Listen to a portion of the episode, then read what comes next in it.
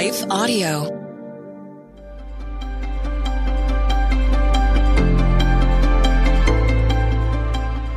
Welcome to the Crosswalk Devotional. We're glad to have you listening. Today's topic is constructing new prayer habits this Easter. We'll return with the devotional after a brief message from one of our sponsors.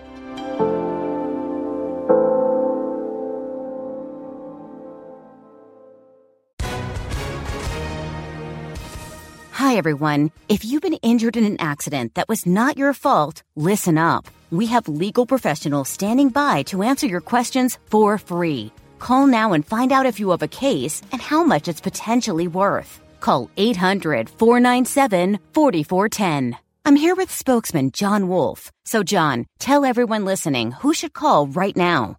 Well, Maria, first off, thank you for having me here. It's always nice to answer the listeners' questions.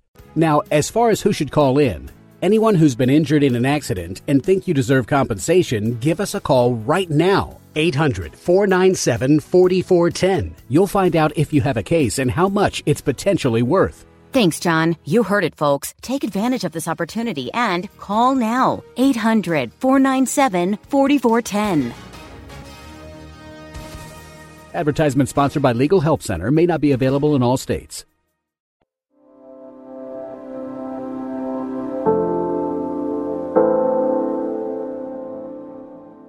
Constructing New Prayer Habits This Easter, written and read by Meg Bucher.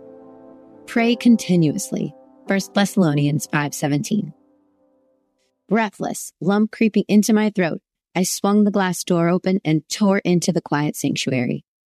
The smell of holy water and wafers enveloped me as I hurried to write a name in the book of prayer requests. The kneeler creaked and then thunked into place as I assumed the position head resting on polished wood, warm tears finding a safe place to stream out. I prayed. How are we supposed to pray? I grew up in a denomination where prayers were memorized. My grandmother's voice still rings in my ears alongside the memory of her hands gripping the beads on her rosary. Prayer was something I learned to do in every circumstance, on every occasion. As I grew into my relationship with Jesus, I realized he spoke the words I obediently prayed from memory. Our Father in heaven, hallowed be your name. Your kingdom come, your will be done on earth as it is in heaven. Give us today our daily bread and forgive us our debts as we have also forgiven our debtors. And lead us not into temptation, but deliver us from the evil one. Matthew chapter 6, verses 9 through 13. Scripture is rich with instructions on how to pray to God. There are many acronyms, shortcuts, and neat memory tricks.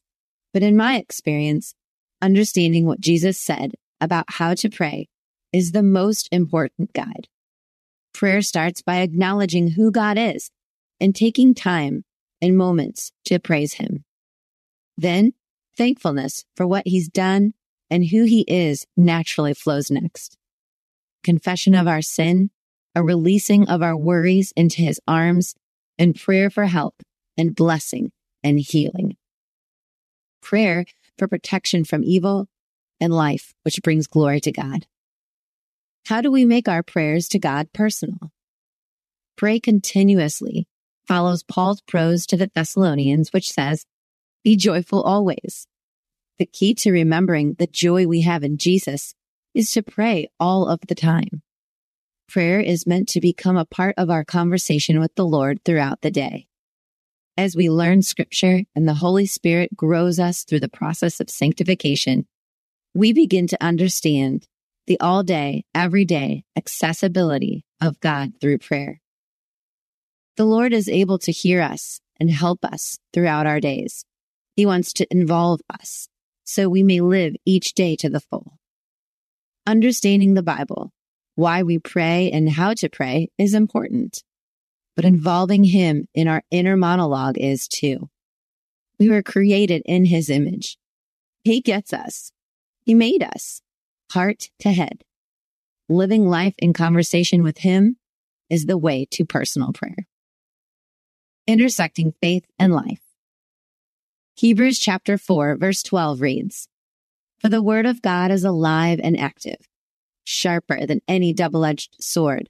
It penetrates even to the dividing soul and spirit, joints and marrow. It judges the thoughts and attitudes of the heart. Praying the word is powerful.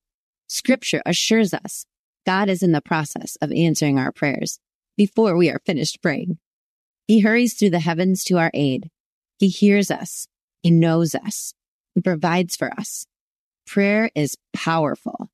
When we take the time to read the word daily and apply it to our lives, the Holy Spirit will often bring those verses back to us when we are praying. Nothing is coincidental about God.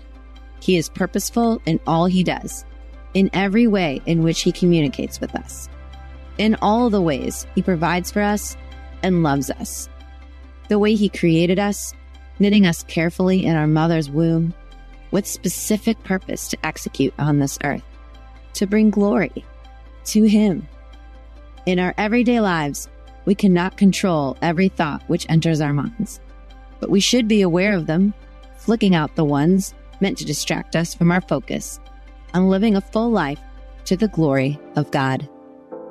Additional reading Philippians chapter 1 verse 9, Philippians chapter 1 verse 19, and Philippians 4, verse 6.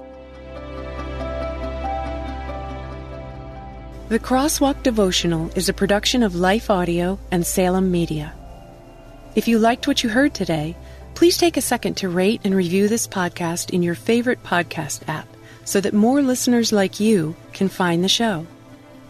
For more faith filled, inspirational podcasts, visit us at lifeaudio.com.